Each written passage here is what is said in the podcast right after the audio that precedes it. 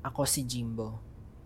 Bata pa lang ako, nakahiligan ko na maglaro ng mga computer games. Natatandaan ko nga dati na pupunta pa ako sa isang kalsadang nakalimutan ko ng tawag para lang makapunta sa komputeran. Dala-dala ang mga bariyang minsan sumasakto lang para sa isang laro at minsan naman nauubos lang din kakalaro. Ako yung bata na laging napapalo ng magulang dahil bigla na lang mawala o tatakas dahil nga gusto ko maglaro. Iba kasi yung laya kapag nasa loob ka na ng screen. Hindi mo kailangan magpanggap o pakialaman ang nangyayari sa labas. Pero ayun, mapapalo at mapapalo pa rin talaga ako. Pasaway nga naman kasi talaga ako eh. Ay, sumasakit na ang mata ko. Siguro ito na lang muna ang may sulat ko.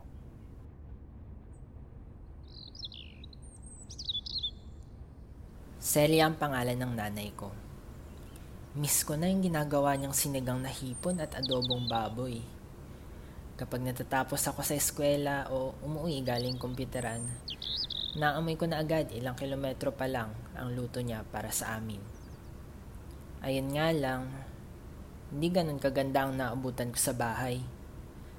Laging may sumisigaw siguro ayun na rin ang dahilan kung bakit nawawal ang saya ko kapag naamoy ang luto ng nanay ko. Hindi ko alam kung bakit lagi sila magkaaway. Basta ang alam ko, nanginginig ako sa takot at nawawalan ng gana kumain. Pero hindi pwede. Siyempre, tatanungin ka nila kung saan ako nagpunta at tataas sa mga boss nila dahil malalaman nilang sa komputeran ako galing. Wala naman ako magagawa. Naintindihan ko rin naman sila kung bakit sila nagagalit. Pero hindi ko lang kayang tumagal sa bahay kaya ako umaalis. Parang gusto kong magsulat tungkol sa tatay ko. Tuloy ko na nga.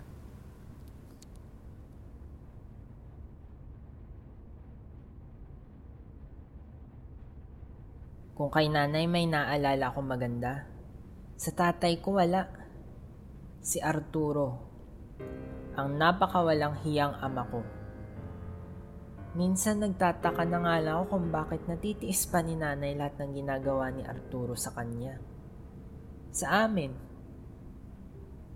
Minsan, bigla-bigla na lang yan uuwi ng lasing at iihi kung saan-saan. Minsan naman, nabubugbog niya rin ako dahil ako ang una niyang makikita kapag uuwi siya o minsan ako ang hindi niya nakikita dahil wala pa ako sa bahay. Hindi naman siguro maikakaila na nasa punto na ako na wala talagang pag-asa na maayos ang imahe niya sa akin. Kaya nga sabi ko nung burol niya, patawad pero hindi kita mapatawad. Hanggang ngayon pa rin naman, nanginginig pa rin ako sa tuwing maalala ko ang lahat ng nagawa ng itay sa amin. Hanggang ngayon, binubugbog ako ng alaala niya. Nawawala rin naman ito. Siguro, kailangan ko lang nga talagang harapin ng ganito. O siya, tama na ang kwento at matutulog na ako.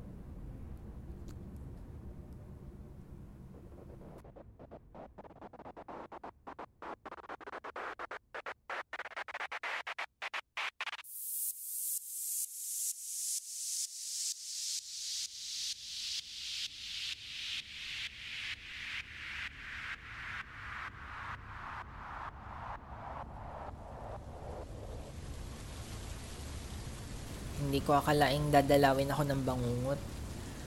Kaya ito, nagising ako at hindi na ako makatulog. Nagsusulat ako ngayong alas tres ng umaga. Hindi ako makatulog. Hindi ako pinapatulog na aking mga panaginip. Binabagabag ako ng mga alaala nung bata pa ako.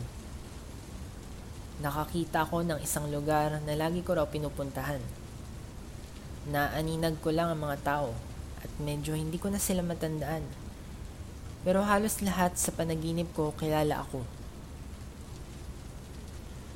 Hindi ko alam kung nangyari ba talaga ito o guni-guni ko lang noong bata ako o panaginip ko.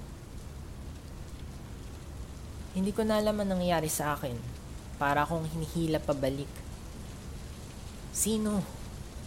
Sino ang humihila sa akin pabalik at bakit?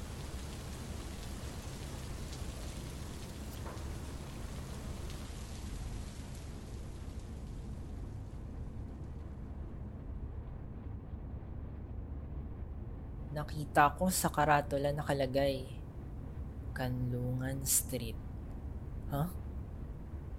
Parang wala naman akong matandang ganon nung bata pa ako. Ang alam ko lang na binibisita ko ay ang komputeran malapit sa... Malapit sa... Teka, saan nga ba yung komputeran na yun? Hanggang sa mag-umaga na at bigla akong pinangunahan ng mga luha. Mga luhang hindi ko maintindihan sa una pero unti-unting bumabalik ang alaala. Mga luhang hindi makalabas nung bata pa ako. Noong pwede pang umiyak sa lahat ng tao at sa harap ng mundo. Biglang bumuhos sa akin lahat ng alaala. Yung ibang detalye malinaw pero yung iba naman ang labo. May nakikita akong mga tao na lagi akong sinasalubong kapag pupunta ako sa Kandungan Street. Na para bang dito ang hangganan ng takot at lungkot. Basta ang labo pero ang totoong malinaw lang sa akin na yung itong lugar na ito at ang mga tao rito ang dahilan kung bakit nakaya kong harapin ang mundo. Ngayon, Nagpakita sa akin ng mukha ng lungkot.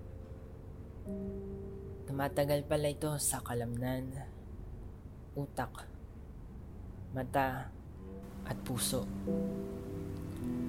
Walang salita ang makapagpapaalis. Walang panahon ang makakapagbura. Kailangan mong namnamin ang kirot at pagpulupot nito sa mismong puso mo. Lungkot ang una kong naramdaman hindi dahil sa pag-alala, ngunit sa pagbalik ng isang alaala na alam kong kailangan kong iwanan para makalaya ang lahat. Para makalaya ako.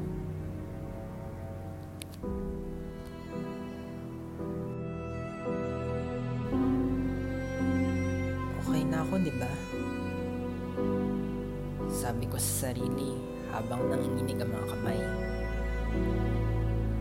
Ang Kanlungan Street ay nagsilbing tahanan noong mga panahong wala akong makapitan.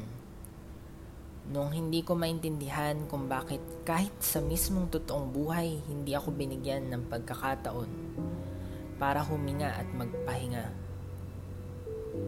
Kung bakit laging ang ingay at ingay ng katahimikan ang lagi kong naaabutan sa bahay o kahit sa isip ko noon pa man. Sa katunayan, naalala ko na na ginawa kita sa isip at puso ko. Naalala kita sa lahat ng pasikot-sikot at tagong lagusan.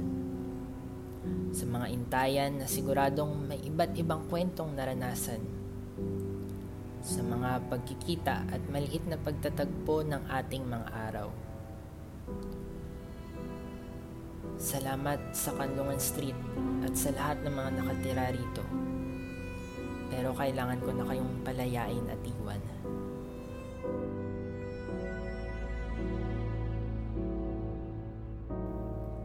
Paalam. Kaya ko na to.